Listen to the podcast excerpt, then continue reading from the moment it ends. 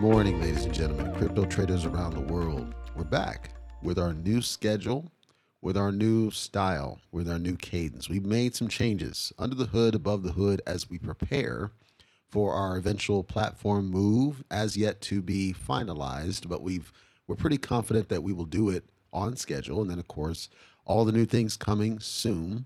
Make sure that you stay up to date as things evolve. CryptoTalkRadio.net is our site where you can find all the podcasts as well as our forum. If you have any comments, questions, feedback, or suggestions, we welcome the smoke. As long as you're respectful, we respond all the time. And if you'd like to come on the show, if you're a token developer that wants to come on the show, we welcome that. We want to have the conversation. Understand, we had this conversation on Discord with somebody earlier who's invested in a token. We are a straight shooter in a world of sensitivity. And so all we look for is if our data and our points are incorrect, that somebody corrects us on them and we have that dialogue. But we're not here really to tiptoe around things that we find fundamentally concerning because at the end of the day, we all want to help things succeed. We all want to see investments succeed, especially if we're invested in the project. So you've heard me on frequent occasions say, I like this project, I'm bullish on this project, but there are things we need to fix and change. That's because I may be invested or not, and I want to see them succeed. And if they don't want the smoke, it's their business. I can't force it, but I implore the investors out there if you think that there's value in them coming on the show and hitting the smoke directly, tell them, let them know, speak with the voice. All they got to do is go to cryptotalkradio.net, fill out the form to be a guest on the show. We submit two forms. One of them is a release form that says, Yep, we want you on the show. One of them is the scheduler, and then you're done. And then we get it done. We record it, post process it, and it'll be available on the follow episodes. One of the perks that I'm planning, if you remember my roadmap, and those who are not on Substack won't know what I'm talking about, but the current plan is to migrate the podcast to a new platform starting in March. That's the tentative plan. And notice, unlike certain tokens that I won't name, I'm not giving a specific date. I'm saying March because I don't know exactly in March when it can happen. There's a lot of nuts and bolts and testing and things that have to happen it'll be seamless to you. You won't see that anything is really fundamentally changed. If you're not, if you're going through iTunes or Spotify, if you're not going through the host, which is Substack, you'll not see anything change. It'll be the same experience that you've always had. What this does, though, is it empowers us to then position for April, where we'll be introducing a side subscription model. This won't change the podcast delivery that you're talking right now. You're hearing me talk, rather. It'll only allow value added services, one of those being the access to live. So you'll be able to hear if we speak to a given crypto, we'll announce it, and you'll be able to listen to it live, the back and forth. And we may consider doing something like a super chat or something if you want to show some support and show some love, both to us as well as to the token in question. We'll have a facility to be able to do that, but that'll be in the subscription model specifically because we want to we want to reward those people that have already, you know, invested in the token and invested in our success and moving forward. It will not change any of the podcasts that you hear today. It won't change any episodes, won't change any schedules beyond this change to Tuesday and Thursday, which is currently how Basic Cryptonomics is broken out. Gentleman's World, which is our other podcast, is every Monday and Wednesday. So if you're subscribed to both, you're going to get updates pretty much every day minus Friday. Friday is reserved for For the Love of Boxing. That's a different podcast. It's only on YouTube. So you won't have that in your podcast application today. However, if you are interested in the beautiful sport of boxing and you want that in your podcast application, send me that form, the comment form on cryptotalkradio.net, and I will strongly consider it if there's enough interest. Right now, it seems like the interest is mostly on YouTube and it seems to be waning because the quality of fights, frankly, suck. Anyhow, let's go ahead and get into our day. We have a special guest today. And I'm not going to tell you who that is until come time. And I have a special gift for that person, which will be part of that introduction that you will hear. First, I'm going to make you wait. I truly will get you to the point, but I'm going to make you wait because there's a couple things we need to cover. I covered this earlier on YouTube and it went out as a separate update, but I'll just briefly touch on it here. I've been attacked, I can only describe it as such, over my coverage of Libero Financial, and I was one of the first to cover Libero Financial. And to date, they are the most popular videos on YouTube because people were interested in Libero's unrealistic growth and performance, and it continues to perform even now and they've done what they told me. So I can only look and say they're still performing. However, we've said on YouTube, we don't believe in hold, H O D L. We don't believe in it. We believe in taking profits because there's a risk, especially when it's a high risk asset, in possibly getting taken or rug pulled or anything could happen, or the devs just suck. So we believe in taking profits. We're not telling you what to do. We're explaining. And if you want that explanation in detail, check out our YouTube version. We have a 20 minute ish coverage where we specifically go into details about why we don't advocate the profit, you know, the hold over profit methodology. We think that taking profits is a better strategy for long term success and preservation of your holding. It may seem counterintuitive, but if you think about it, if you're just holding for this, I put $50 in there and it's somebody to hit a million, deep, deep, deep, that's up to you. That's your decision. We don't support it because it's rare that that lightning in a bottle can strike multiple times. Like the SHIB thing was an aberration. Certain people in Saitama were made rich, sure. Certain people in Floki were early were made rich, sure. But we see that it's less likely to happen. And unless if you put in like five figures or six figures up front, it's extremely difficult to wait that long period of time because there's so many things that can happen in the middle that we're seeing less millionaires happen overnight like that unless they already put a lot of money in up front. So I'm not telling you what to do. I'm telling you if you're interested in why we don't support hold in a more detailed explanation, check out our YouTube from cryptotalkradio.net. It's a button underneath Basic Cryptonomics where you can see that and listen to it in its entirety. And then of course, if you're interested and you think that the information in kind of shrunken form is of value to other people, please do like, share, and subscribe there as well so that people get that information. Some now have come out and said, you know, Titano is the future and Titano is the way to go and Titano is what we should be focusing on. And Titano has had two major issues recently. And this will be my only news for today because I want to dedicate time to my guest. So, first, Titano had blacklisted a whale basically this person bought in it with $16,000 or something. And as Titano grew and it had exponential growth, he got up, and I'm assuming it's a he, got up to around 4 million bucks. The Titano team blacklisted his wallet and treated the the tokens as burned essentially. They sent an announcement out to the community saying we made this decision. It was a hard decision, but we realized we got to do something different and we're going to need to change how we do this and we're going to need to renounce some of these functions so that we don't have to be put in that position to make that decision. But they felt like if he had, he was dumping basically, rightfully, he made the profit, it's his. And they felt like it was harming the project. And of course, financially, this is true. I've said on, and this was on YouTube primarily, that if he earned it and he put his money in there, he's entitled to it. And it's it's concerning, not just that they can do it, but that they decided to do it. Like I understand why they felt that obligation, but it goes to the whole I have to protect you mentality that I've never been a supporter of.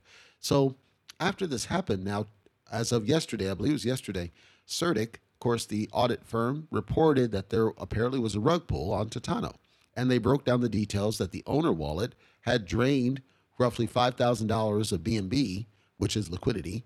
They had drained it out and they had executed a mint contract. Fino Finance, which is one I was going to cover sometime to, today or possibly next episode, depending on another schedule we've got, Fino had called out and said, here's the breakout of how Titano, Libero, Fino, and all these compare and stack up. And one thing that they called out with Titano was the ability to mint within the contract. Titano team had said they were going to get rid of the minting with a new contract. They were going to redo the thing from scratch and fix all this stuff. Before they got a chance to, this drain happens. The Titano team responded and said their play application, whatever that means, I didn't look into it purposely, but their play application was hacked. Allegedly, this play application somehow gives you access to what they call uh, token, or excuse me, tickets for Titano tickets or something, and you can then burn them and claim Titano tokens. And the hack, quote unquote, because we don't know if it's a hack, was that they hacked this tool to get a bunch of the tokens and then essentially burned off all the tokens and then drained it. The problem with that that explanation for the Titano team is that that wouldn't drain the liquidity. That would be treated as a straight up burn, and we should see those transactions and we see in blockchain that the owner wallet is who executed this function that did the minting to create the tickets. Well, what I said on YouTube, in I'm summarizing here, is the owner wallet, the only ones who have the owner wallet is the developer. So unless some external force hacked that wallet, which is extremely unlikely, is it possible? Sure. But it's extremely unlikely. Chances are this is an inside thing Either somebody in the development team that had access to that wallet chose to just go rogue. Perhaps they felt ethically, you know, uh, morally obligated to do it given what happened to the whale. Like we don't know the back end, but the fact that it's the owner wallet that only can execute this function that was called and CertiK can prove that the owner wallet did it, it looks like a straight up rug pull from external eyes. So if you're in Titano, and I'll apologize straight up because Dex Tools claims there's no liquidity. The first call to action for you is can you sell that dude? If you can't sell, I would consider it a rug pull by definition because there's no liquidity.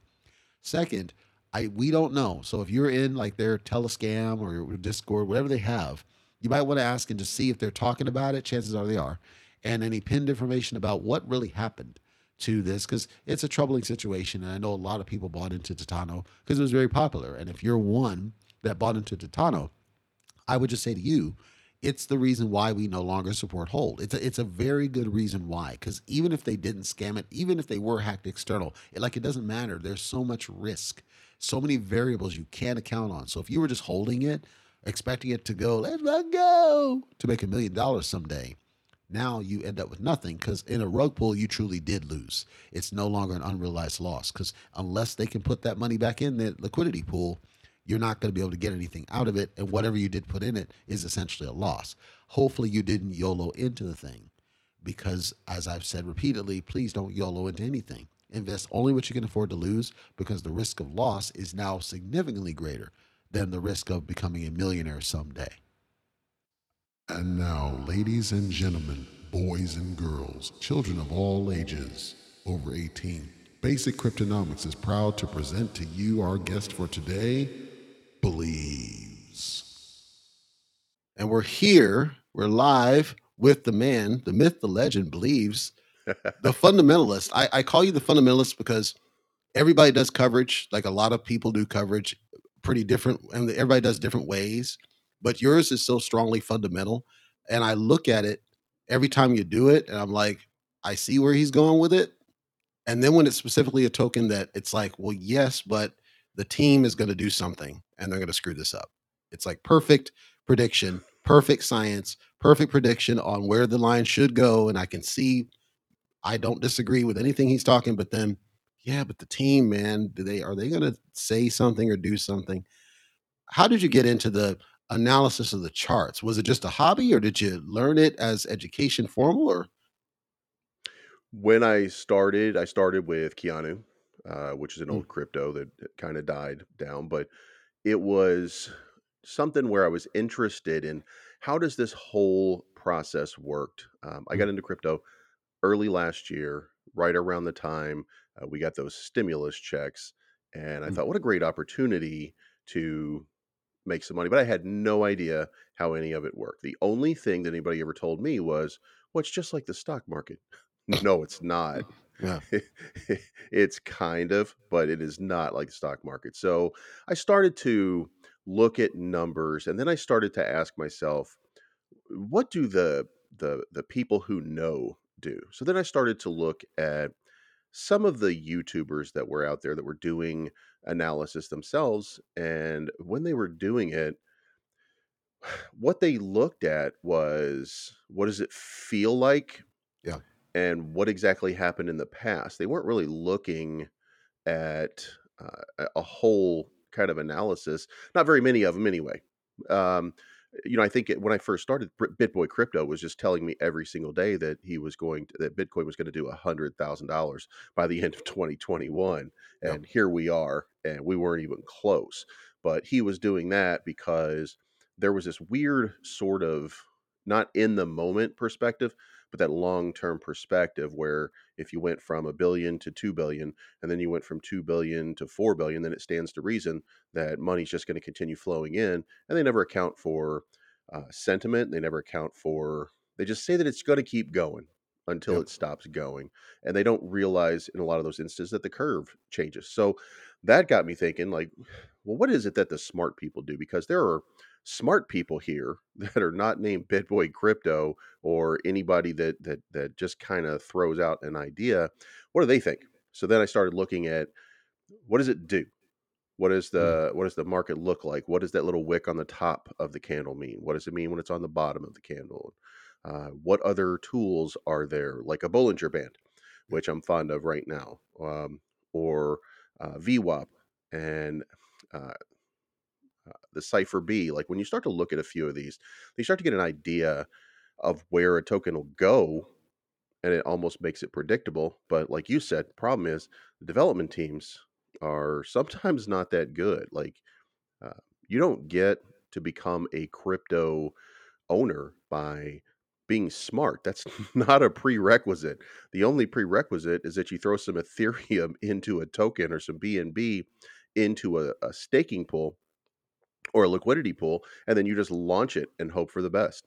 Yep. So that's what got me started. And then the other part is people. Uh, people are important, they should matter. And for a lot of these cryptos, they're just numbers and they're people to be manipulated.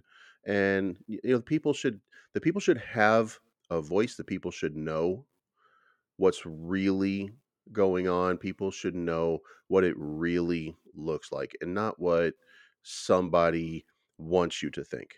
So Right. that's what I try to do. I try to look at what's really going on and not uh, the pie in the sky. Even though I do sometimes give a pie in the sky, like I'm still eating uh, Shibnobi from a couple days ago. Yeah.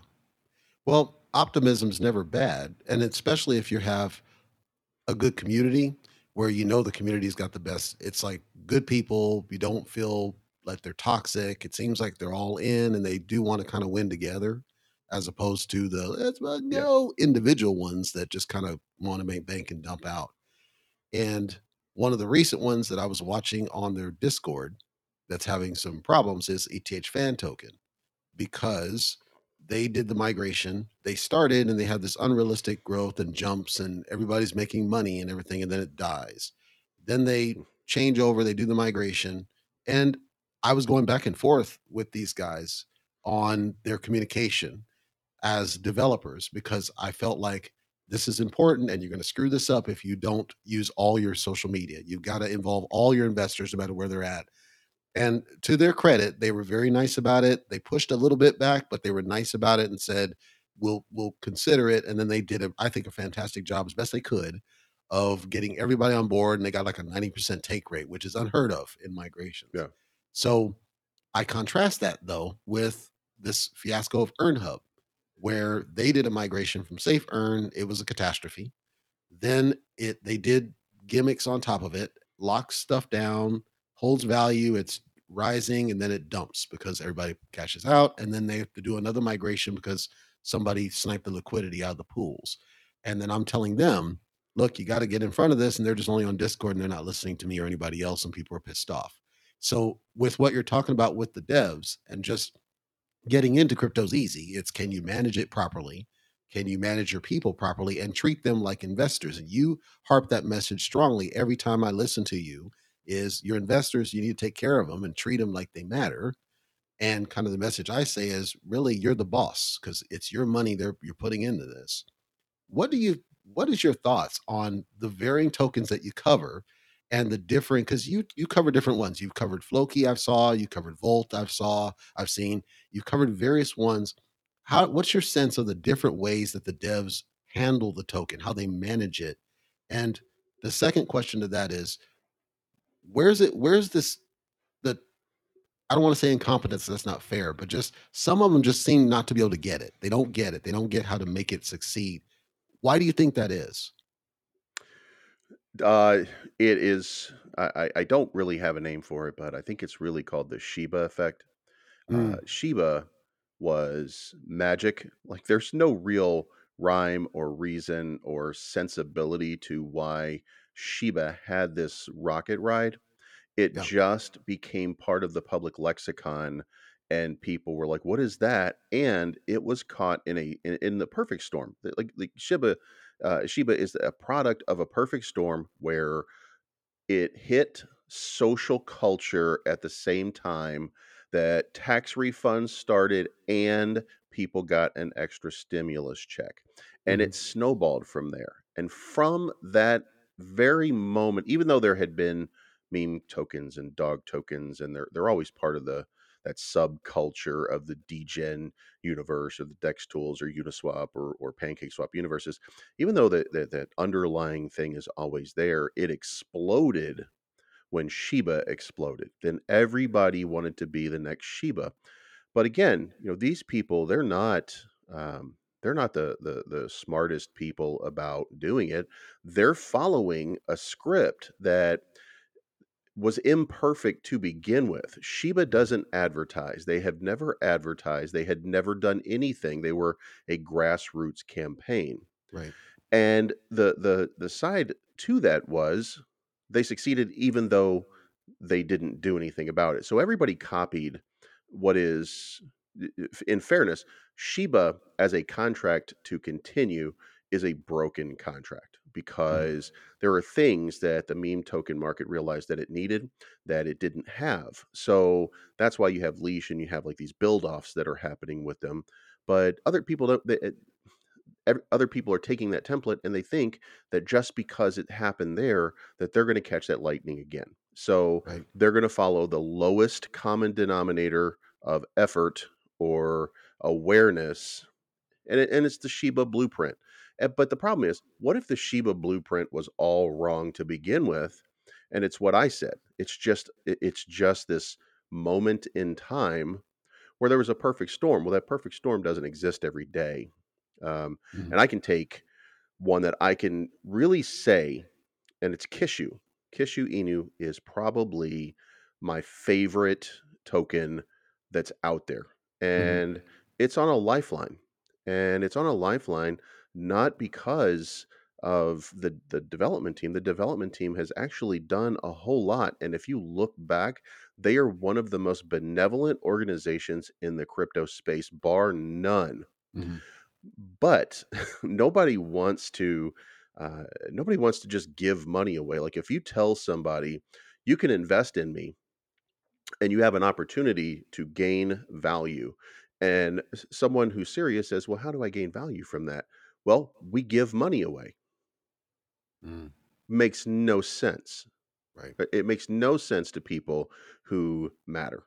So, you know, these guys are uh, great, but uh, Shiba got lucky. And now the people that are smart, like a Kishu group, they have they're going to have a run at some point, but they don't have that long term run, and they don't have anything that they can do with it. So, um, I think a lot of these people are just kind of stuck.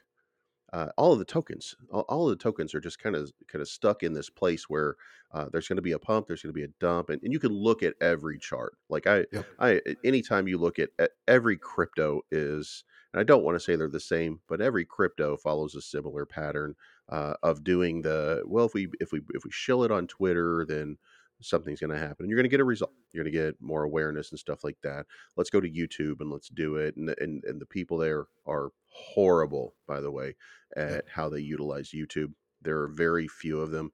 Saitama being one of the only that really utilizes YouTube to bring in new people. And um, Discord, um, Reddit, they don't understand. They just go out and do it, and then they don't train people. Like it, Mm. if if you're a business, if you're crypto and you're trying to make money, then treat it like a business, work Right. it like a business. Teach your people the successful methods by which you can add new holders and users, and then teach people how to keep people motivated, keep them engaged, so that they're not selling and there's nobody in this space that really does a great job of that. That's actually a good transition because one token that is near to dear to my heart because I love the contract, particularly. I love the messaging of what they did. You had covered on, and I believe it's one of your videos where you were talking about a token, and it escapes me at the moment, and I'm not sure why because I just watched it the other day. But what they were talking about in their messaging was they wanted to help low income veterans. And you said this is near and dear to my heart. And that's why I'm giving them at least some speak here. And Para, Paratoken used to be Para Inu, now Paratoken. Yep. They built their whole token around allegedly that whole thing. We want to help veterans. Ultimately, that's what we're here for.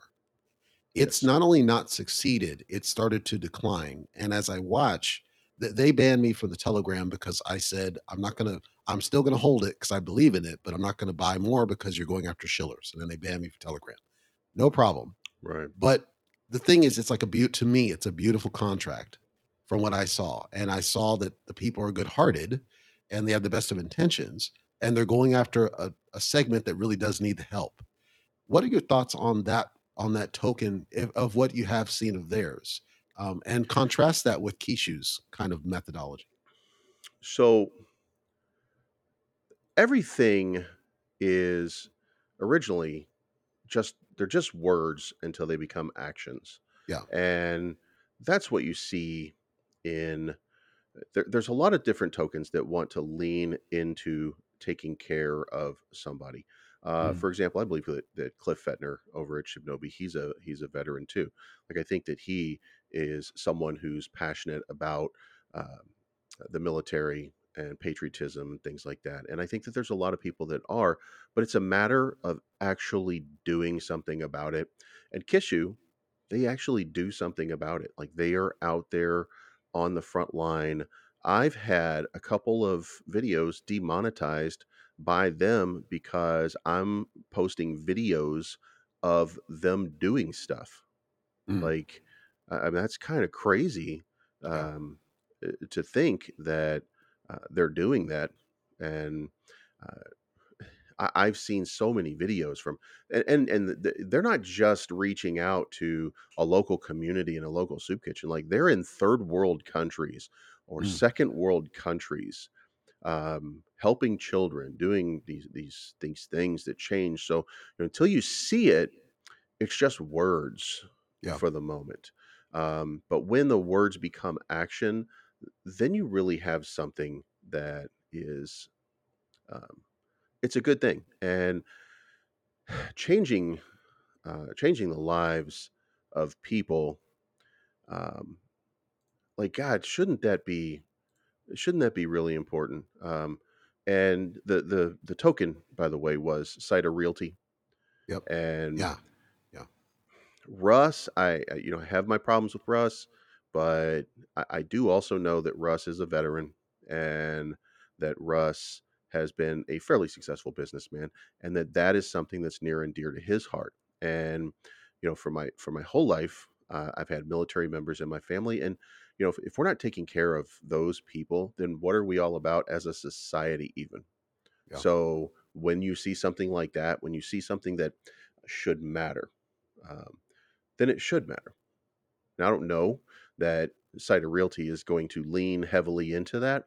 Um, we know we know that they have a lot of mistakes, so I'm not sure where they end up on it. But when they uh, when they come out when they do this, like maybe we're going to see something great.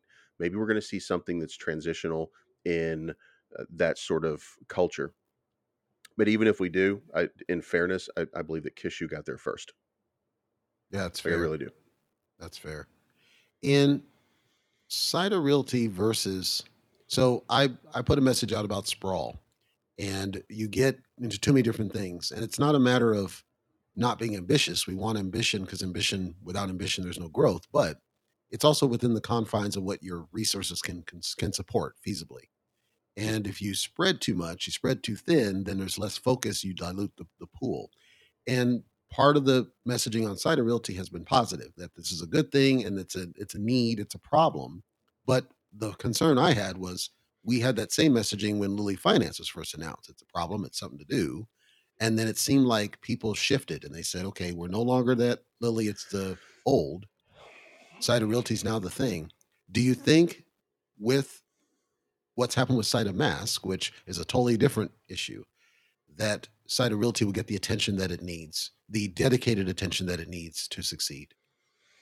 So I think um, there's two parts to that. I think Lilly Finance was not what people. There are a lot of.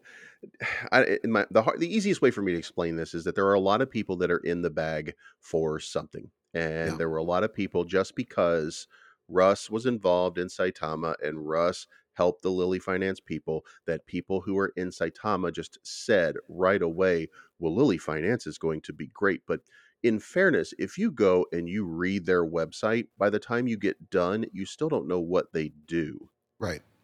There's no clear goal.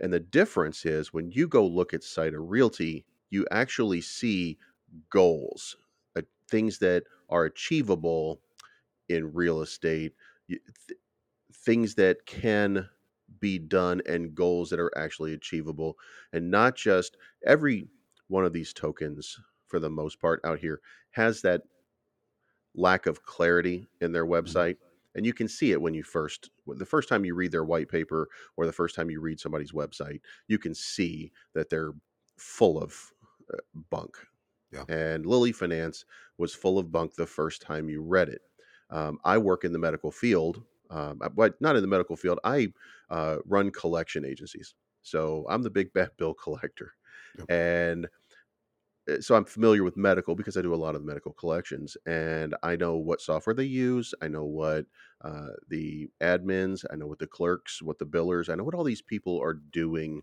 on a day to day basis. And when I read Lilly Finance's website, I don't know how they help those people. I just know that they say hot button words about helping those people streamline a process. But how do you streamline that process? But when I look at SaitaRealty, then I'm still getting a pie in the sky. I'm still I'm still getting uh, hopes and dreams, uh, hopium, if you will.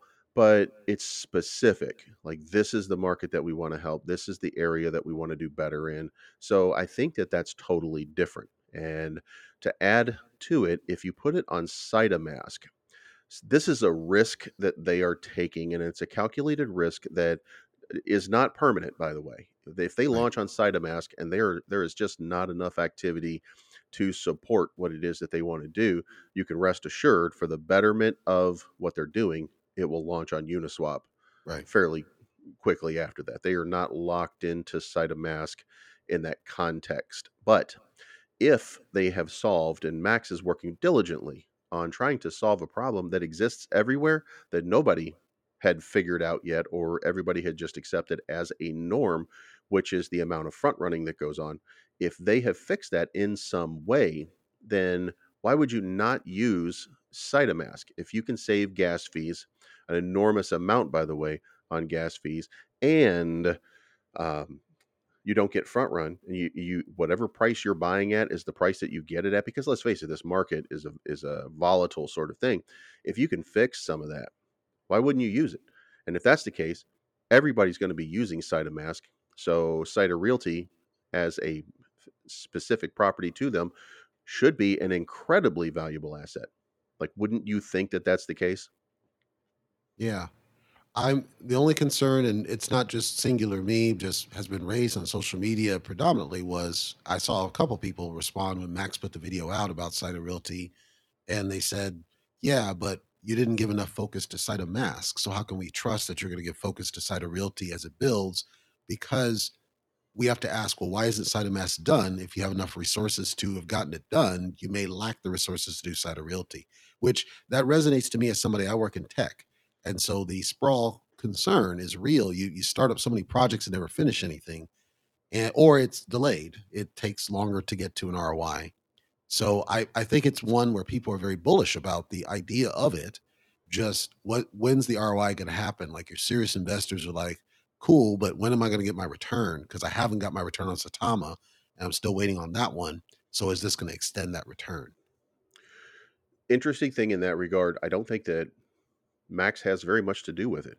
Like yeah. uh, Realty, that's just a deployment contract. Once yeah. that once that gets underway, I I would just assume, and and I, I give credit to these guys for at least the only problem that I really have had with Saitama is their inability to effectively communicate to people and either raise or lower expectations properly.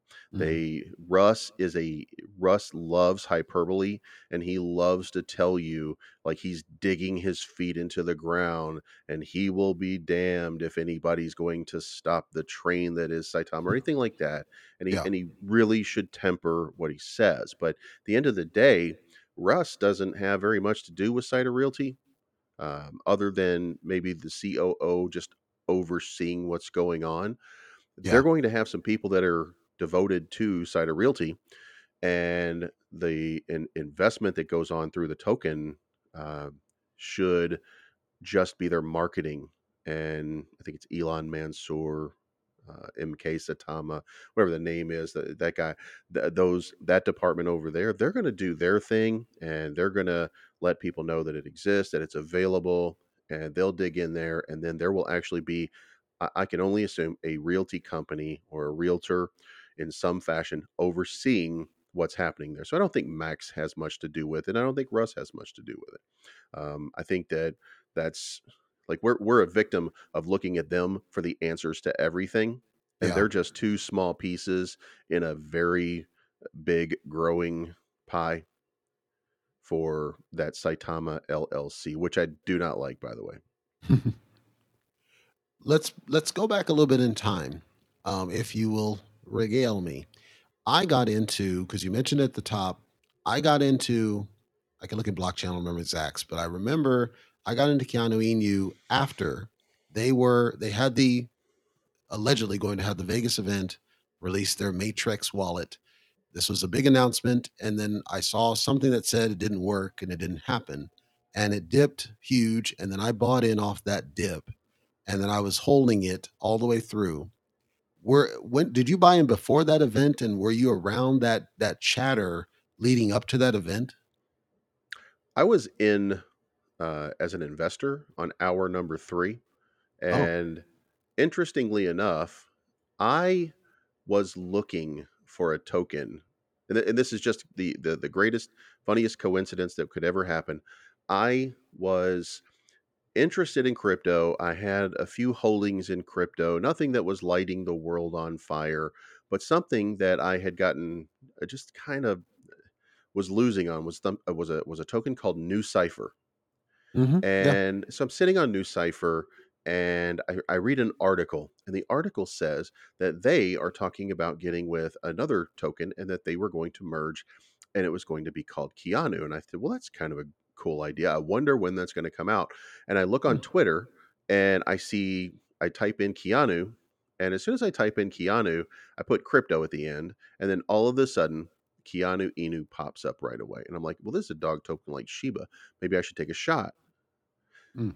Not because I think that these guys are brilliant, that I think these guys have any ideas, that they even know what's going on, but how could you not win with a name like Keanu? So, and I, you're laughing because I think you felt the same way. Like when yeah, you see it, you're like, how can this not succeed? yeah, So I went in right away and I only went in for like $200. Within three mm, days, it was 5,000 you yeah. know, just like that just just like that uh, it, it it blew up and because i was new to crypto i didn't sell. So i, I sat and watched it decline and decline and decline and decline. And then i started like you know what nobody's talking about it on youtube and that's literally what got me started on youtube with doing Mm, videos and i think if you go back and look at like my first video it's like me walking my dogs down the street doing videos telling people about this new token called keanu inu and stuff like that and i don't even know if i was pronouncing it right at the time um, mhm, but I started doing it. And then the next thing I know, some of the development team reached out to me and they were like, Hey, man, we appreciate what you're doing. And I was just a member of their chat. And then at some point, uh, I got offered come into the admin chat and they had a structured layer where there was a development chat and there was an admin chat um, so they invited me into the admin chat made me an admin in the channel and This stuff is like that like Discord, by the way. uh, no, it was Telegram, It was Telegram. Okay. and and I, you know, I I became an admin in the channel, and then I just continued to do the videos. And as I was doing the videos, um, it it just kind of started to to manifest itself, and I got more and more information. Well, as we were going along, uh, we started to get details, and I started to get annoyed Mm, because in my life I know how businesses run. I know what you should and shouldn't do, and some of the things that they were doing seemed silly to me. Not horrible, just silly. And I, I remember having a conversation. We were in one of those big chats as we were talking about events that were going to lead up to what was going to eventually evolve into this whole I- event. And it was not Vegas; it was actually Tampa, Florida, at a place called the Red Door. Florida. Okay. And what was going on was we were looking for this way to meet Keanu Reeves because you know the goal of anything named Keanu is you want to meet Keanu Reeves. Let's face it. So we thought like, how do we get Keanu Reeves to just do a quick video? Like a te- and my first instant, my first instinct was like cameo, Yeah. and they were like, well, you know, he's not on social media, so you got to be better than that in order to get something out of him and Keanu. And then I said, and I even asked one of the girls in our chat, I'm like, would you dress up like Trinity to do like Trinity type images and stuff like that? Like, um, I, I was like, her husband was a photographer, and I was like, is there any chance that you would dress up like Trinity and like do pictures like, uh, uh, like that, and then maybe we can get, uh, um, uh, maybe we can get Laurence Fishburne or somebody who's involved. Or Mm. Carrie, uh, Carrie-Anne Moss. Maybe we can get somebody who's involved in uh, this whole thing to do a cameo. Like these, these are my ideas because they seem logical to me. Yeah. And our marketing guy at the time was saying, "No, no, no, no, no. We got this. Go- we got this worked out. We got a we got a meeting with these people, and these things are going on." And then in the course of business, um, I said, "Okay, what you're saying is ridiculous. Like it, it doesn't make any sense. Like, why don't you just go directly to Keanu Reeves and go to his agent and ask?" And then we're told no, we have an angle. So then they explained that the angle, and and this is going to get so crazy. So their angle and their idea was Keanu Reeves' little known best friend in life is Ice Cube. Mm. So when he's not filming and, and Ice Cube is not out filming or doing anything, they apparently hang out together quite a lot, which means that anybody associated with Ice Cube probably knows Keanu Reeves in some way. And they are approached by a gentleman who says, Well, you know, I know Ice Cube's cousin, uh, Max Sean.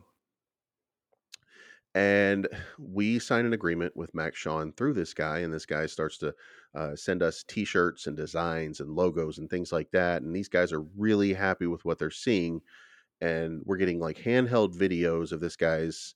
And it turns out the guy, I mean, the guy is actually someone um, in the licensing of T-shirts and stuff like that.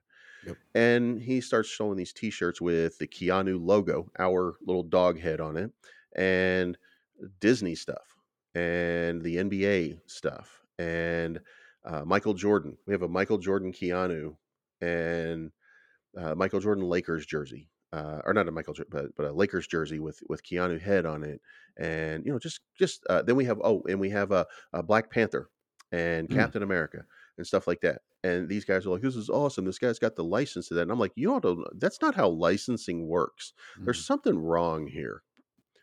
you can't just marry all of these different things with your crypto. It, it doesn't work that way. Like that's and, and even if it's not crypto, it's got to be a license. Or, so I said, you know, something's wrong here. Then he uh, gets us Max Sean 100. Max Sean 100 does a video saying he is so hyped to be involved and part of the process and stuff like that. Then we hear that not only are we going to have this event hosted by Max Sean, we're going to have Keanu Reeves do a cameo um, by, um, it's just going to be a video on the screen. Right. And he's just going to say, Keanu Inu, you guys are the future. That's it. That's all. That's Mhm. all this is. Just a hype video with Keanu Reeves giving a thumbs up, saying this is the future. And we're told that his agent says that he's filming. Uh, he's finishing filming at the time. I think it was the the last parts of the Matrix or something like that. That's going back into the past summer. Yeah. Yeah. Or that he was doing John Wick. So he was doing something. He was going to be off, and he was going to do the video and stuff like that. And it just kept getting pushed back and kept getting pushed back and kept getting pushed back. And the only thing that was there was Max Sean 100, and he seemed to be like just he was all in seemingly on it. He doesn't have anything to do with crypto. But then we were told that here's what's going to happen. Now we're going to have an event. the event is getting bigger. The event is now going to be at the Red Room uh, venue in Tampa, and it's going to be a hundred big time investors, including uh, WWE wrestlers, um, local uh, local uh, icons in Tampa. Mhm. And what they're going to do is he's going to bring in all of these investors, and we're going to have this event. Max Sean 100 is going to be there, and then there's going to be two screens. On one screen, it's going to be a surprise appearance by Ice Cube. On the other screen is going to be a surprise appearance by Snoop Dogg, and then there's going to be a big screen in the center. And at the end of it, you're going to see Keanu Reeves, Keanu Inu. You guys are the future. It's something like that. And what ends up happening is none of it.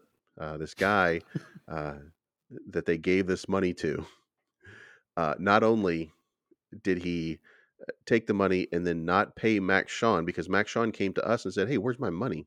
Not Mhm. only did that all happen, but uh, along the way, this guy also went to Keanu Reeves' agent and instead of trying to to give you know this is what we are this is keanu inu he said hey can i get your likeness and can i use you guys to make t-shirts like like this guy was using what we were doing to Yeah. create an opportunity for himself is basically what it came down to Yeah.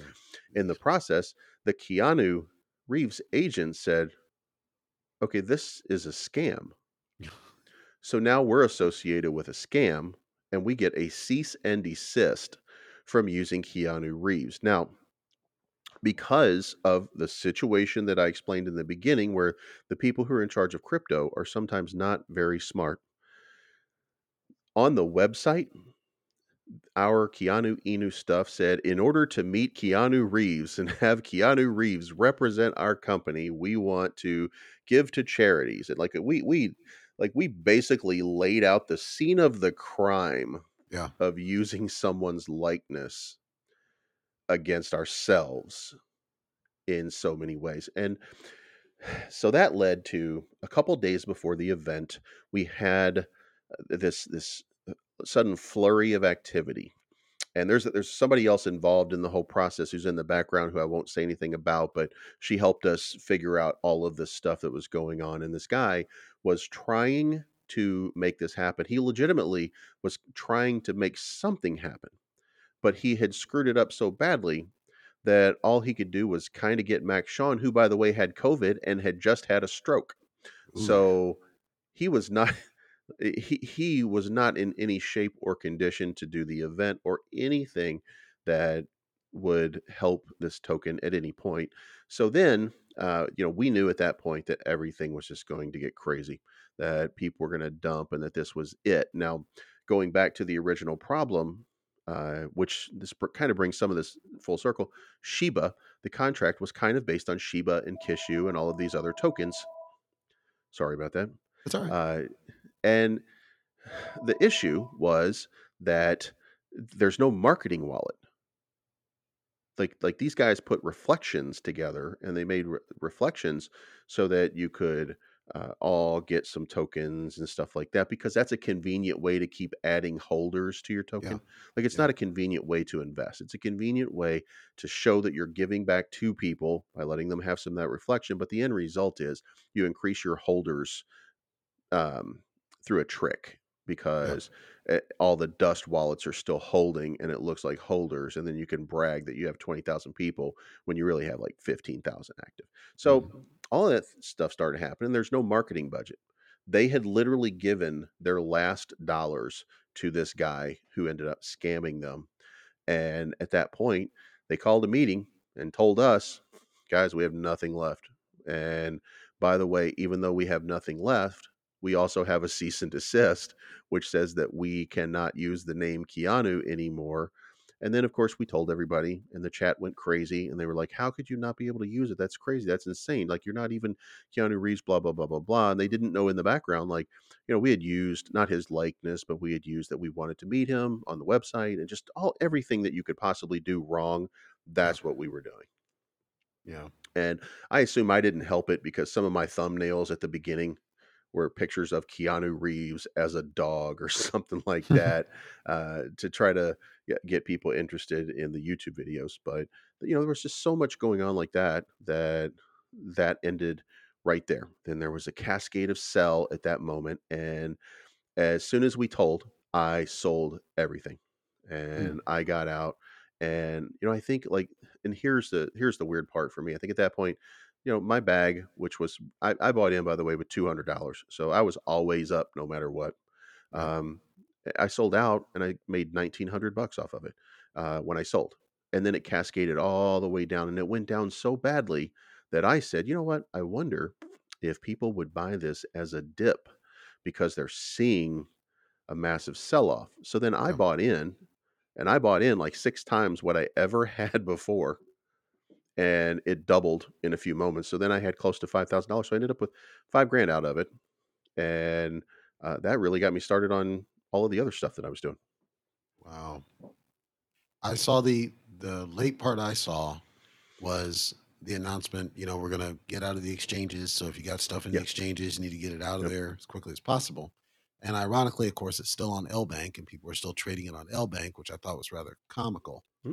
Um, because they're actively trading it. Like we're not talking about dead in the water. People are actively trying to Yep. do basically get people get some price movement to get people to buy in so that they can take at least a little bit of profit out of it. How did this this what I heard of the Matrix wallet come into play with this whole business? Well, that was an exchange, really. We had a. It was really just our matrix swap. It was Mm, not going to be a wallet. It was just going to be an exchange, and you know, uh, a lot of people didn't. You know, we're still at the at the foreground of wallets and stuff like that, and functionality and DApps. So, like we, like I was showing people how to make a DApp in your Coinbase wallet or your MetaMask wallet, so you could just use the matrix swap, and we used M A T R E X yeah. the Matrix Exchange, which I thought Mm, was a cool name. That was my idea, by the way. mm, um, but you know, we we we came up with it, and then we were just kind of attaching it to to like MetaMask wallet and Coinbase wallet and stuff. So you go in, you flip over to another page, then you click Matrix at the bottom, and then you would swap your tokens. yeah. That's that's really what it came down to. Yeah. That was But all was. basically basically the thing that every every token's doing now, essentially. It, th- that's the problem with the industry, and that's why this this meme token verse is going to struggle. And I'm not sure how it plays out at the end, but I think that it leads to the metaverse and the rise of the metaverse, which we really haven't seen yet. But Yeah. I think we're going to see this market start to really suffer and decline because people are waking up to uh, don't invest in things that have no value or when you can't see the value in it. So I think that the meme to- the meme tokens are going to start dying that horrid death soon. Yeah. What are your thoughts, just general thoughts with no name specificity, but just general thoughts on the you you alluded to it earlier, but the the I don't want to say rise because it's always been a thing, but just the increase in reliance on shillers. And when I when I define a shiller, I'm defining anyone who is paid specifically for the purposes of a product. I'm not talking about people who are legitimately hyped on their own their own money, their own belief. I'm talking the ones um, hey, we paid this person fifteen thousand dollars to host or whatever, or to shill it. What are your thoughts on just the increased use of that? Um, so I, I think that we want to be in a lot of instances as like it's still very difficult for me to believe that I have any influence on anybody on their decisions, even though I get constant messages from people telling me they made money or they invested in something because of me. It's very difficult for me to accept that I influence people in some way like that uh, Mm, because I never see myself that way. But by the same token, um, I'm, I'm an advertiser in some yeah, way. So um, every every every medium that we use in entertainment includes advertising. So why not crypto? Why not uh, using an influencer as basically your advertiser? Um, if that person is willing to leverage their credibility to another token or something like that, I don't see the actual problem. Uh, when you have somebody who is not very good and who will just shill any tokens. And I see them every once in a while. And I do help guys. I, I, I do shills for people. One of the things that I do is, and, and I'll, you know, I'll be very frank about it. Volt Inu, when I mhm, got started with Volt Inu, I had big problems with them. Like I had huge questions before I would put out a video, and they were offering me uh, opportunity. Uh, before I would do anything, I had to make sure that everything was right because like I said, I'm not used to being an influencer, but if I'm going to influence somebody, I want to influence them in the right way. Right. And so I, you know, I start reading through it and I start going through and I start asking questions and I'm asking hard questions. I'm asking the questions I would be asking Russ if he ever came on my show. Russ, if you're watching this, you hear me. Um, and and they they answered everything. Like like like they had answer for everything. And sometimes when you have an answer for everything, you think, okay, these guys, uh huh, yeah, yeah, I know they're on to something here. But they were genuine. Right. So then I did the first video, then I did the second video, then I did the third video, and then before I know it, the the coin is doing exactly what every other token does. It has its big moon in day three or four. It goes up, then it consolidates down at the bottom. Then we see what you're made of. Then I start telling people, you know, this is the opportunity to buy in. This is what I'm going to predict. And then I start making this absolute prediction about what's going to happen. Uh, and people are like, Are you sure? Well, I keep saying I'm always right on my video, so I better be sure. Yeah. And I'm like, I'm not sure, but I, I do think that this is what's going to happen. And everybody who invested when I was telling them that, look where they are now. You know, they're up, where they up right now, 9x, 10x off of it, just like that. And it's because as an influencer, I had the responsibility of performing that due diligence. Now, not everybody has that, but Right. you know, as an advertiser goes, that eventually weeds you out of the market. So, you know, today uh, I continue to gain subscribers. I continue to gain followers. There's a there's a cap on it somewhere. I don't know what Mhm. that cap is. You know, I think Zach Humphreys might have fifty thousand. Uh, I know Jake Gagain is somewhere near fifty thousand. But you know, when you look at some of the videos that we all do together, I get as many views as these guys. So I'm not sure what their subscribers are or where their subscribers come from or anything like that. Uh, but um, uh, if you don't do the right things, and when I bring up Jake Gagain or Zach Humphries, by the way, I, I think that they um, they do a pretty good job of what it is that they do do. So, um, but when you start to do it wrong, which I think that uh, there's a guy by the name of Del Crypto who was involved with Lilly, um, and there's a lot of bad things going around today, and we see how that shakes out. Like, is his credibility shot? But if it's not, then he continues to influence, and if it is, then uh, that he moves on and he's Yeah. no longer part of that verse. So I think advertising is good. It's one of those things that you have to do. Um, I don't think here's the place the place that I have the problem is the advertisers themselves. When you look at and I'm gonna I'm gonna name names, um, but there's a guy named Ralvero on Twitter. Mhm. There's a, a girl named Natasha on Twitter. There's a couple of them like that that have a hundred or two hundred or five hundred thousand followers. They have no influence whatsoever on a token, but they are paid influencers. Those are the people. If I have a problem, that I have the biggest problem with because I, I didn't understand it at first. Then I started to understand it. They're not naturally created. They are uh, farmed Right. Natasha, whatever the name was before, was named something different. Uh, best crypto ever, or you know, whatever the case may be, and started offering twenty dollars in crypto to the to one person if you like, subscribe, and retweet. So people Yeah. started following because they wanted free money. And who won that free money every time? Well, one of her alts Yeah. and, and they continued to build that way and they continued and, conti- and they kept on and they kept on and they kept on and they just built their market with fake people if you go look at some of the interactions on the threads that they have uh, it- it's you know it- it's what do you, what do you call it like bot generated Yeah. You go look at it it's bot generated. And then now that you have so many followers then you go into a telegram like this natasha person has 536000 followers. We got to pay them. And then you pay them for a shill and there's like 30 people a day. I mean that that that bot farm is making so much money off of just that and it's not contributing value to anything or anyone. Yeah. so if i have a problem with any of that that's where i have the problem when you, you don't ask questions and you don't do your due diligence because i have an obligation to 13,000 people that follow me to give them the best information that I can. And that way, I only take the money from the people. If I'm going to do a shill of any sort, then I'm only going to do it from somebody that I believe is trustworthy and not everybody ends up qualifying or not everybody ends up in the end but uh, that's what i i hope that everybody is or starting to see that that um, advertising is great and we're just advertisers that's all we're doing and Yeah. uh, we should do the best we can for the people that follow us to give them the truth.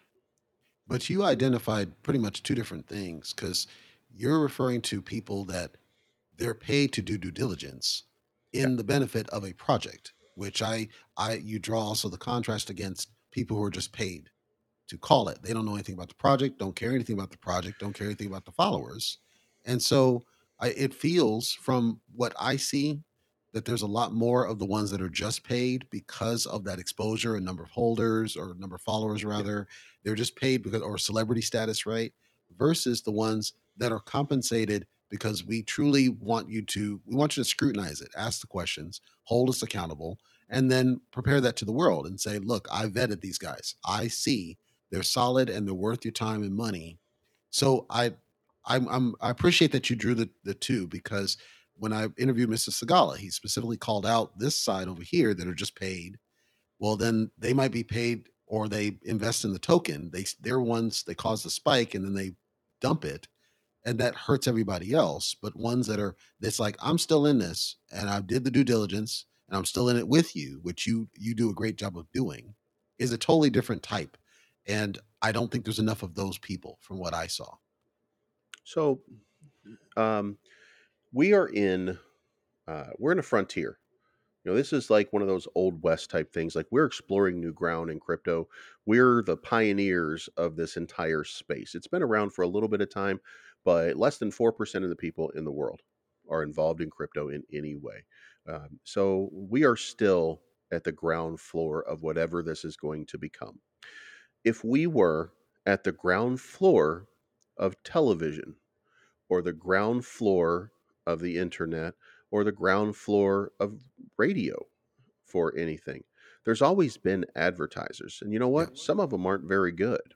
And over the course of time, the good advertisers became the advertisers of today that we use. When you have something and you need an ad company and you need somebody, then you're going to go to a specific ad firm, a specific marketing place, because those are the ones that the successful people use crypto is going to end up in the same place. We're just not there yet. Right now, we're just testing everybody out. We're kicking the tires on this whole new uh, genre, this whole new thing, and we're seeing what works and what doesn't work. So, if what I'm doing doesn't work, then you're going to find somebody that does work. What if I'm if what I'm doing does work, then you're going to stop using somebody who doesn't.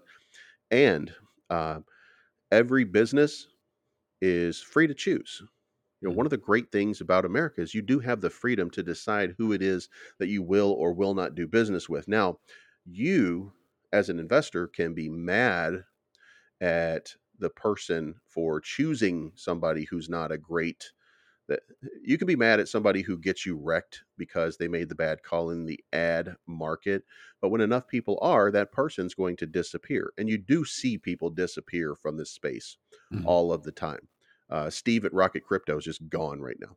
Like you haven't seen yeah him yeah. in a little while. He's he's going to remake himself at some point and uh and, and not because of, of anything bad by the way but Right. you know you see people that disappear or that give up or that are finished because you know not everybody is cut out to give you an objective opinion uh, and when you don't do that and you can't give that objective opinion you will fall by the wayside. You might have a good run. You might have an awesome run.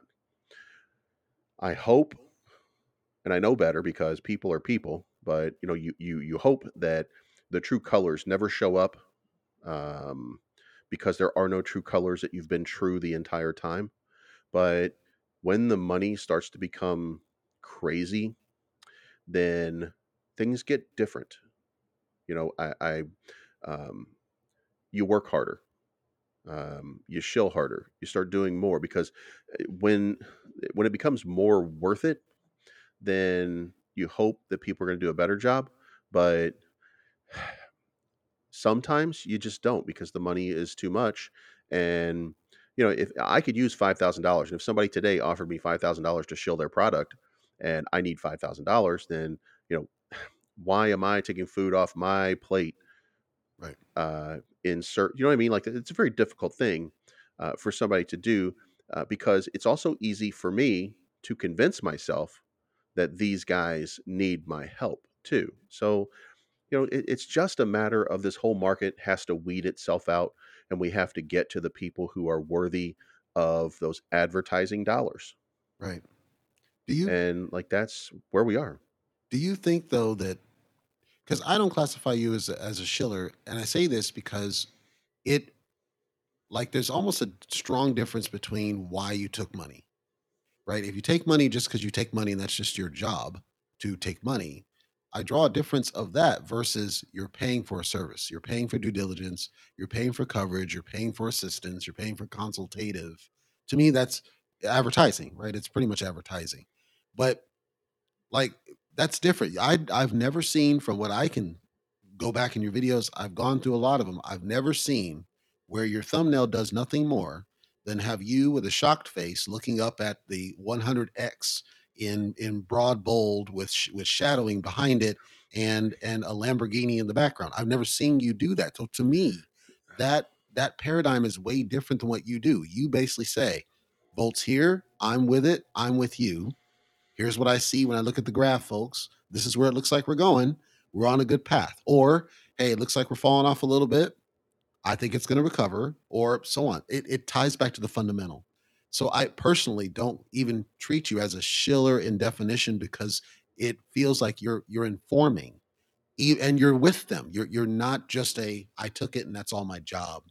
So I want to just clarify that also for listeners, but also for you that I don't put you in that category because I can the thumbnail doesn't lie.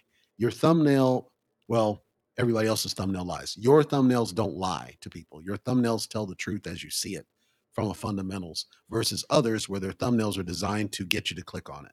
Does that make sense? Yes, and that when you're in YouTube space, there's multiple ways to make revenue. Yeah. And one of them is ads. And if I give people something that they can sink their teeth into, then they're going to watch. The algorithm is going to support it, and I'm going to get more ad revenue. Yep. Then there's memberships, which I, by the way, I did not know that there were even memberships, or I didn't pay attention to memberships. Um, so I, have missed because I am. Uh, I because I'm in some in some ways just a moron about how to make money off of YouTube. I never paid attention to all the different methods or, or anything like that. Um, eh, so the only thing I've been looking at the entire time was ad revenue, and that's why everything was driven by that. Like like I just want to give somebody my opinion on what's going on, and hopefully they'll run with it and they'll find some value to it. Then uh, there was a membership thing, so now I give members a little bit of additional content, bloopers, outtakes, things like that on my videos, uh, or I tell them what I think about something else that's out there that I'm not covering. Um, and I just started doing that uh, just a, like a couple days ago um, because it was just for me all about the the ad that Right. that ad revenue and and I can't say that uh, uh, two months from now that it it won't be a little bit different because the amount and I don't have a problem telling people like the amount that I made was like two hundred dollars in my first month on YouTube, which when I tell people that people are like really because they made ten dollars or twenty dollars like their first month. Yeah. So like I, I feel like maybe I did okay, uh, but you know that that number is now quite a bit higher very quickly, and like it. it I, I'm going to keep providing content, but you know sometimes that you have pressure. I, I have pressure that I feel every single day to kiss up to Saitama mm. because there's five or ten thousand people that want to watch a video that says Russ is the greatest person in the history of crypto Right. every single day. And I just can't bring myself to do that because that's not who I am and that's not what I do. When he does good, I'm going to recognize he does good. But when he does bad, I have to call him on it because then I'm not being genuine. Right. And that's a struggle that I have every day because there's videos where I think that I did the greatest video that I've ever done. And I can have people who are friends of mine or fans of mine say the, the same thing, and it gets a thousand views. Whereas if I do something that's way more kissy kissy rah to rah. everything, it's got five thousand. Yeah, it's got five thousand views. So that that's a struggle, and you know the membership hopefully will will help to offset that. And then I I the other day I, I started doing my first live streams. Live streams, it turns out, are an opportunity for people to contribute to you and to donate to you and to give you money uh, for what you're. I I have no idea this. Like I, I am an absolute moron when it comes to how to do this stuff.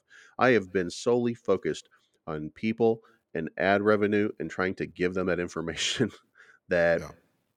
like I skipped over all of the things. So when the money becomes more, then I do wonder like what how does my influence change? Like how does my opinion of stuff because you know something is right in your mind and you decide something is right for you in your mind, but what if it's not really right? Right. But you've already decided that it is. So, you know, I concern myself with that all the time. Yeah. I think you do a good job from what I've seen of towing the line, as they say, of being able to balance, still remaining fundamental and still providing data to back up the opinion. Because if you if you just say, you know, look, man, I'm looking at this and that graph looks great, well, that's that's nothing. It means nothing. It's just nothing. You're you're appealing to people's ignorance. You go into detail. You give data to support the argument, and I applaud you for doing that because very few do that. Or they do it wrong. I've seen them draw the lines wrong. I'm like, what are you doing? Um, real quick, because I want to wrap up because we're almost at time, but real quick, um, give me, if you would, your opinion on. So when I got into Saitama, I got into Saitama in uh, September. I'm pretty sure it's September, and I got in predominantly because at that time the velocity it literally was dropping a zero every month. I mean, it's it was unrealistic behavior of performance, and this is when it didn't have nearly the holders it does now. Give me your sense of because we know what's happened with the devs, Russ, etc. Give me your opinion on Saitama's future. Do you get a sense that they're going to have to do a migration? They're limited by the contract because it's renounced, and that a lot of their issues are because they're they're dealing with a contract that just doesn't. Because you know they have their reflections, like you talked about, and things, but it seems like with the current contract, it's just hard for them to deal with all these different things that are coming at them. And could that play a factor in why they're struggling now? Do you think? I don't think I, I don't think that they, I, I think that we right now are seeing both a comedy of errors and of unforced errors. Um, and as an example, November 13, they had this thing they really wanted to get SaitaMask out, and it was clearly not ready, but they had not mass tested it. Mhm. Um, then the audit with CertiK ended up taking a lot longer. And spoiler alert, uh, I um, and, we talked about it in private. I have something that I've got going through CertiK right now, and it's been going on for months. They are way behind on Yeah. everything at CertiK. Yeah. So I understood that there was a problem there, but they had promised something. And then uh, Russ is the type of person that wants to will these things into existence. And he thinks that just a little bluff and bluster and hyperbole will get you to that uh, that promised land. Investors in crypto do not work that way. Now, we were destined for probably maybe not where we are. We were probably destined for a, a much higher area on the launch of SaitaMask if everything had gone well. But like you were saying, we were way higher with a lot less holders. And you know, as well as anybody else, that's unsustainable. That really cannot. The trajectory that Saitama had was untenable. Yeah. And it didn't matter how much money they had, it was completely and utterly untenable. And it continued to go and it continued to fly and then you know november 13th happened it didn't happen the the the audit happened and it took forever. Here's where things became drastic. December 8th he promised no matter what that it would be out and CertiK could not deliver. So then he got frustrated and he started making tweets like i assure you and i promise you we will be primed for this most amazing things that you'll ever see. I will not accept this and that's fine but that's something that you say to people that's not something that you type out to people Yeah. um, and so then you get to when it comes out a couple days before it comes out russ has an ama talks to everybody and he says um, yeah you know what this is a token and I, and I think if you've if you've been listening to me, then you know that I've been saying of the people, by the people, and for the people. Yep. Now, he said, "This is the people's token," and I'm quoting right here. This is the people's token. So as far as I'm concerned, the day that CertiK tells me that this is good to go, we're launching the next day, and that's just the way I feel about it. Well, two days after that, CertiK said we're at 100% and we're ready to go. A day after that, there's no SaitaMask. Right. Suddenly, there's no SaitaMask, and I say, wait a minute. Now we're not for the people. This is not that we are. We have now become Saitama LLC property, and we're no longer of, by, and for the people. Yep. And that's what I see at that point. And then they make an announcement that it will launch on January 7th. And then the first thing that I think is, oh my God, you have to be kidding me. Now, like, do they not? And here's the problem how do you not understand that once you've said something very, very specific, you now backtrack on it with no evidence that it was necessary to backtrack? Yeah. You could launch it whenever you want to launch it, but they didn't want to do it because of the holidays. Mm. I think that probably masks that they knew there were problems that it was not ready for. Like they, they were probably already catching on that there was an issue. Yeah. But you have to say that. You have to be honest with your people and listen, guys, this is what's going on. Then they go quiet through the holidays. And then at the beginning, you start to see a little here we go, here we go, here we go. Then people start downloading it and it doesn't work. Right. Now, these are all your errors. Then you start to get to these unforced errors, and you had Bitmart that was mixed in there somewhere. I think in Yeah. early December, Yeah. know, we got, Bitmart did not help hacked. the- Yeah. that was unforced, uh, but that was along with all of their forced errors. So then you get to, to it's still not working. It's still not working. It's still not working.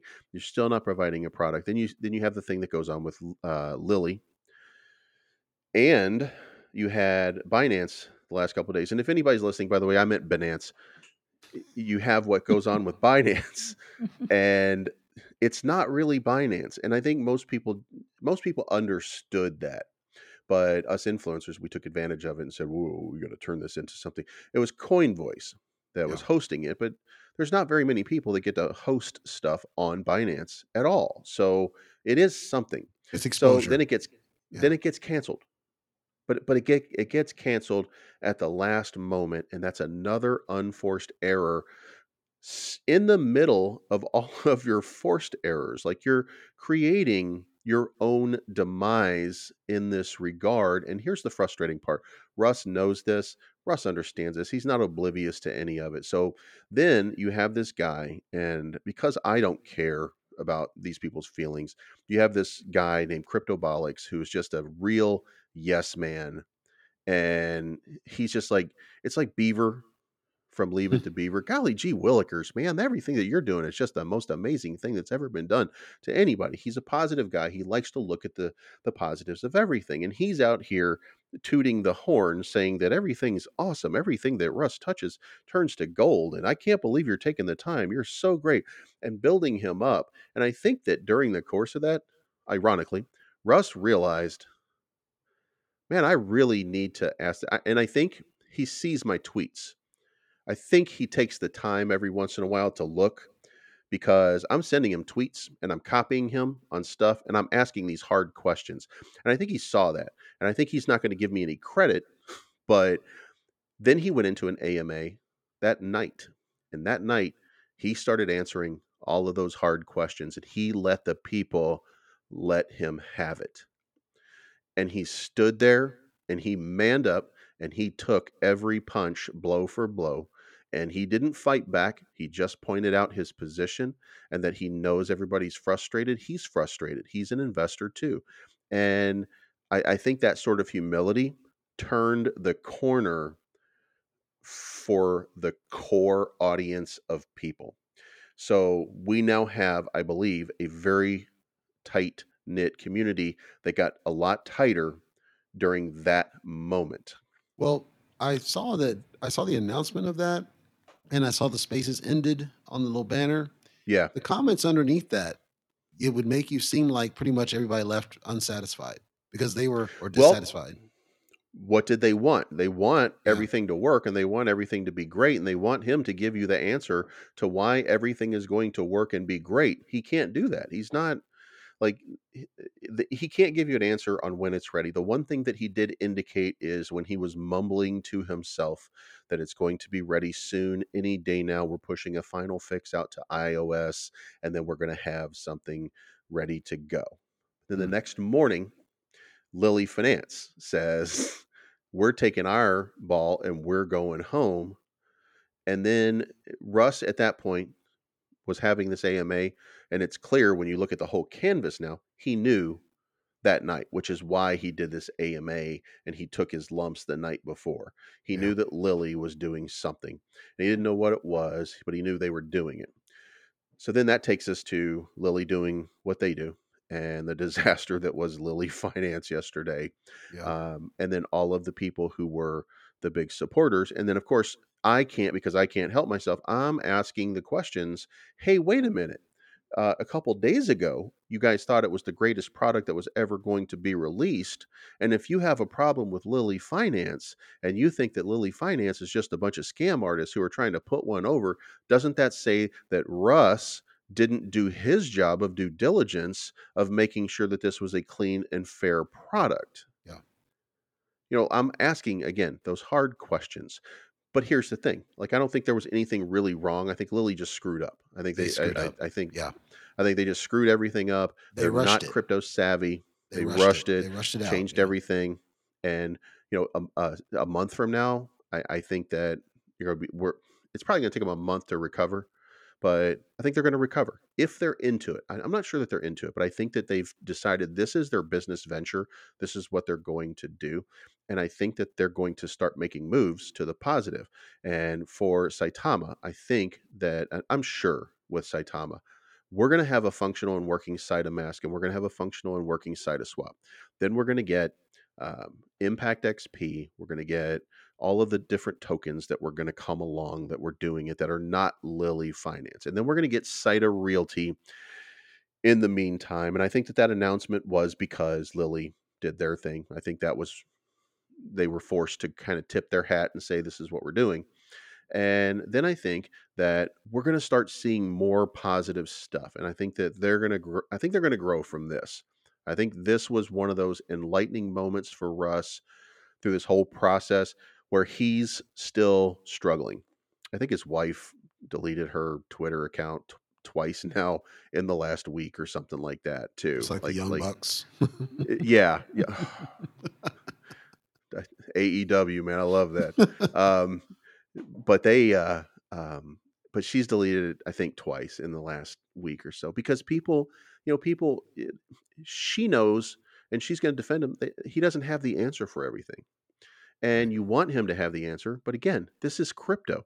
Like, not everybody is qualified to be the super COO or CEO of a crypto company. Not like this is we're breaking new ground, and when you break apart Saitama, Saitama has SaitaMask. It has the Saitama token. It has SaitaRealty now that's coming way quicker than we know. It has Fang that's going to be out in, I'm told three weeks, but you know, it's SaitaMask, so who knows? But uh, a Fang, we have an NFT market, and that NFT market, you have to think Saitama when they do things, they didn't get to 7.7 billion dollars by accident. That was because they know what they're doing. And I have a feeling that we're going to get a lot of influencers, a lot of major people are going to be like Willie D. I love Willie D. Uh, they're going to have a, a lot of uh, rap, rock, um, country. They're going to have a lot of NFTs that we're probably going to be surprised by. Then you have Cyta City, which is a metaverse. Then you have uh, uh, the Cyta Maker, or uh, not Cyta Maker. Um, you have uh, Wolfcaster, Right. and you have Wolfcaster 92. And if you see the art that came with Wolfcaster, like they've got so many things that are going on. They have become a much bigger entity. And at some point, all of those things result in Saitama going crazy. And we right now are looking for that parabolic sort of fire to start to rekindle itself in the price action. We're not going to see it right away, but we will see it as soon as SaitaMask is working.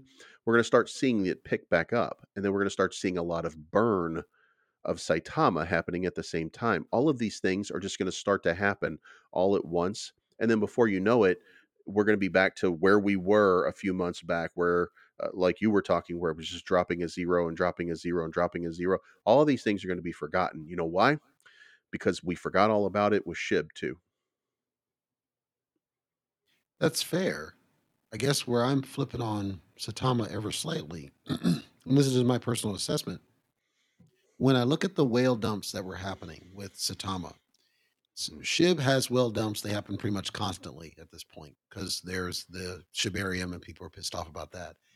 But with Saitama, it's almost like because it's renounced ownership. That's kind of what I'm resonating with there's actually in the contract that they can change the fee, the sell fee, which was initially, I believe, built to stop, you know, whales to potentially stop it. And they can't because it's renounced.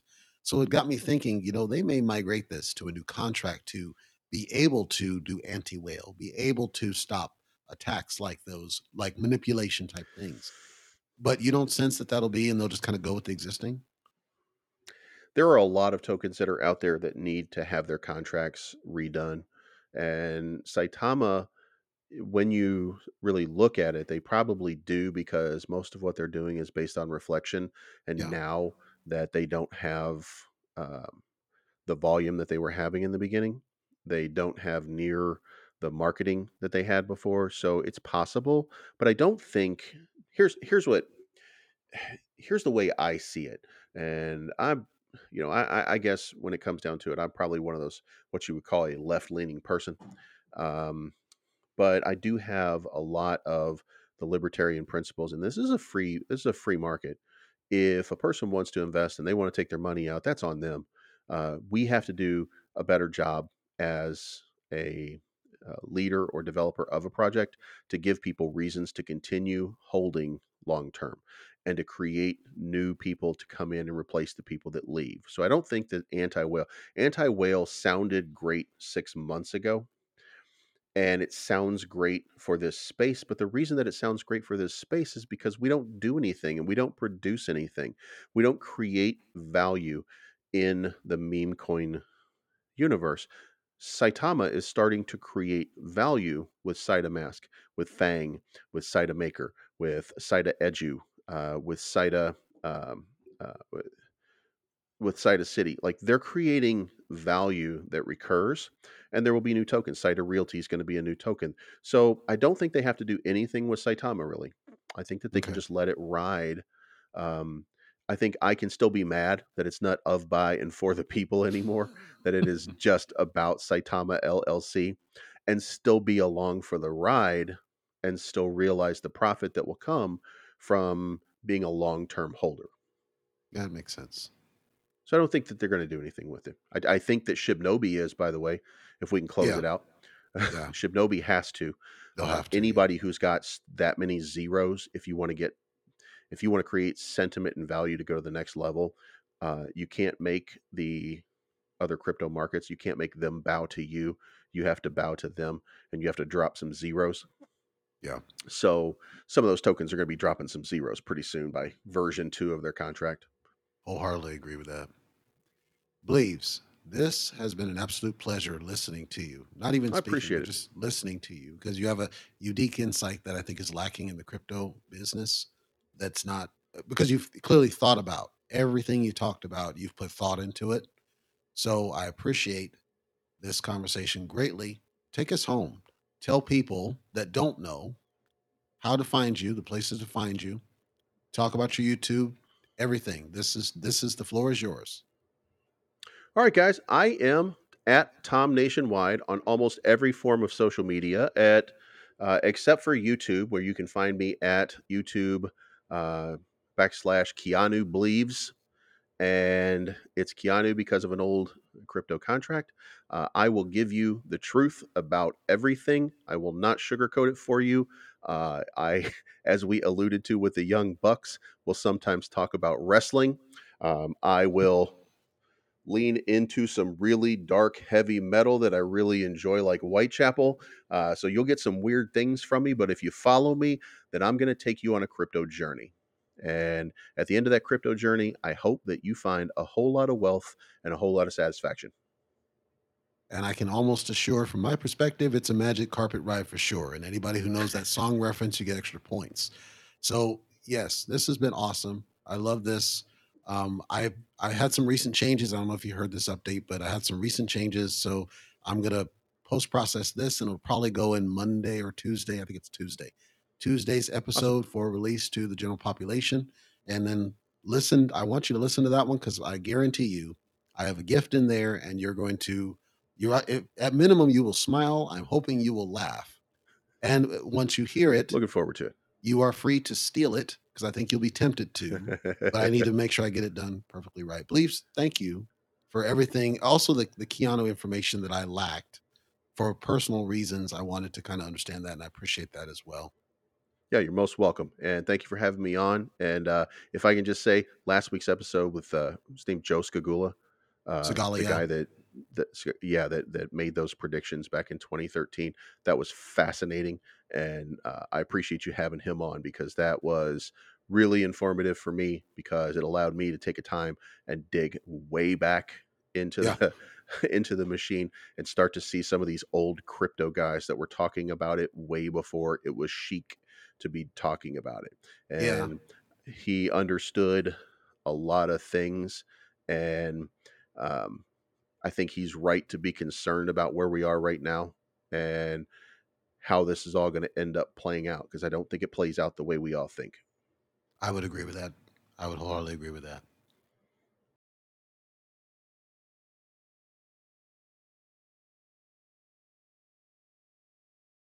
Again, that was Bleeves. He is all over the place. He does great fundamental coverage. He has Bleeves Crypto on YouTube. He's also Tom Nationwide on Twitter. Check him out. I believe his coverage is very informative. He doesn't just cover one token, he covers a variety of different tokens. And he goes through great analysis with the tokens and price movements. And I think you'll be very inspired when you see it, um, how he's able to put it all together. And of course, lessons that we've heard from him and the past and how it's kind of built into more knowledge and getting smarter about crypto. Because you've heard him say, as you've heard me say, you know, we've kind of adjusted our strategy. We've kind of taken a stance where we say, you know, we want to move this forward, but we also understand that there's challenges with devs and different cryptos. Just it's weird, and so I've personally advocated. I'm not going to tell people to hold because I think there's greater risk when you do that. There's the temptation, and you kind of have to fight it a little bit. Uh, and just take profits because the profits are the profits. Once you can master that you know, getting away from that psychology of just hold, hold, hold. Personally, I think that it's safer as an investment technique. You have to make a decision, though. We can't tell you, we can only provide what we see, an analysis that we see, and we can only from there say, okay, this is what it is. And you have to make your own decision from what we tell you and from other sources that you research to say, for my investment portfolio, in this case, you, how am I going to do that trading? And it's a journey. You learn. And again, it's getting worse before it gets better. We're seeing a lot more scams. Uh, I just talked about Titano and the fact that it had its issue. Well, however, that issue happened, the, the bottom line is it was bad. And we're seeing a lot more scams. We're seeing them get more creative with the scams. We're also seeing devs quit, which that's a little unusual. Devs quit all the time, but we're seeing more of it. Like they just give up because they can't make the token succeed. And I think platforms like Bleeves, platforms like mine, platforms like others, Crypto Queen, and many others, we want to help because at the end of the day, we're all investors too. So hopefully, this has been a very exciting, very informative episode for you. Definitely check out Bleeves because I think you'll be amazed at how he's able to break down in the coverage. And if it's a token that you follow, he's probably already talked about at least once, especially if it's one that's well known. And there's many that he's covered that I haven't, and vice versa. So as you get more sources of coverage that you review, collectively you'll be able to start to make your own decision for your own portfolio because we can't tell you what your situation is. You might have a lot more money than we do, a lot less money than we do. You might be in a country, frankly, that doesn't have the, the flexibility necessarily to go all in. but there are opportunities, and we do our best to try to identify strong opportunities where they make sense. At the end of the day, it's all risk. All crypto's a risk, and we have to learn from the past where cryptos have had issues and then kind of move it forward from there. That's all I got for you here, folks. We will be back on Thursday. And again, on Thursday's coverage, our hope is today's uh, recording will be with one of the tokens that reached out. And if we get them on the show, we can do the recording. That will air on Thursday's episode. So you don't want to miss that. We will do somewhat of a passive update, probably out of cycle, just to let you know if that's going to go forward. Because if you are anticipating it, we don't want you to be let down. So if it turns out it's not going to happen, or if it is going to happen, we'll do an out of cycle update just so you're aware so that you can dial in on your podcast application of choice. Or again, iTunes or Spotify. Always check in at cryptotalkradio.net for our latest platform availability. We'd also appreciate it if you would spread the word. If others you know of, maybe they're just getting into crypto, maybe they've been in it a while and need some source information for their research. However, we'd appreciate the shout out. Send them to cryptotalkradio.net. Let them know. You don't have to install anything. You can pretty much use any device you choose outside of a smartwatch. And some smartwatches actually do support it. We just don't provide direct support, but as long as it's able to hit our host and launch a web link, it can probably work. So, share out cryptotalkradio.net for anybody else who might benefit from this information. If you go through our YouTube channel, we have other coverage there, some of which is exclusive to YouTube. Check that out. Like, share, and subscribe there. Everything you do to spread the word helps us grow. And as we mentioned, the podcast is going through some changes. So when we get down closer to the March timeframe, and again, we're not giving a date, but March, that's when we're going to do some more updates to let you know how we're doing with the move, which should not disrupt you any.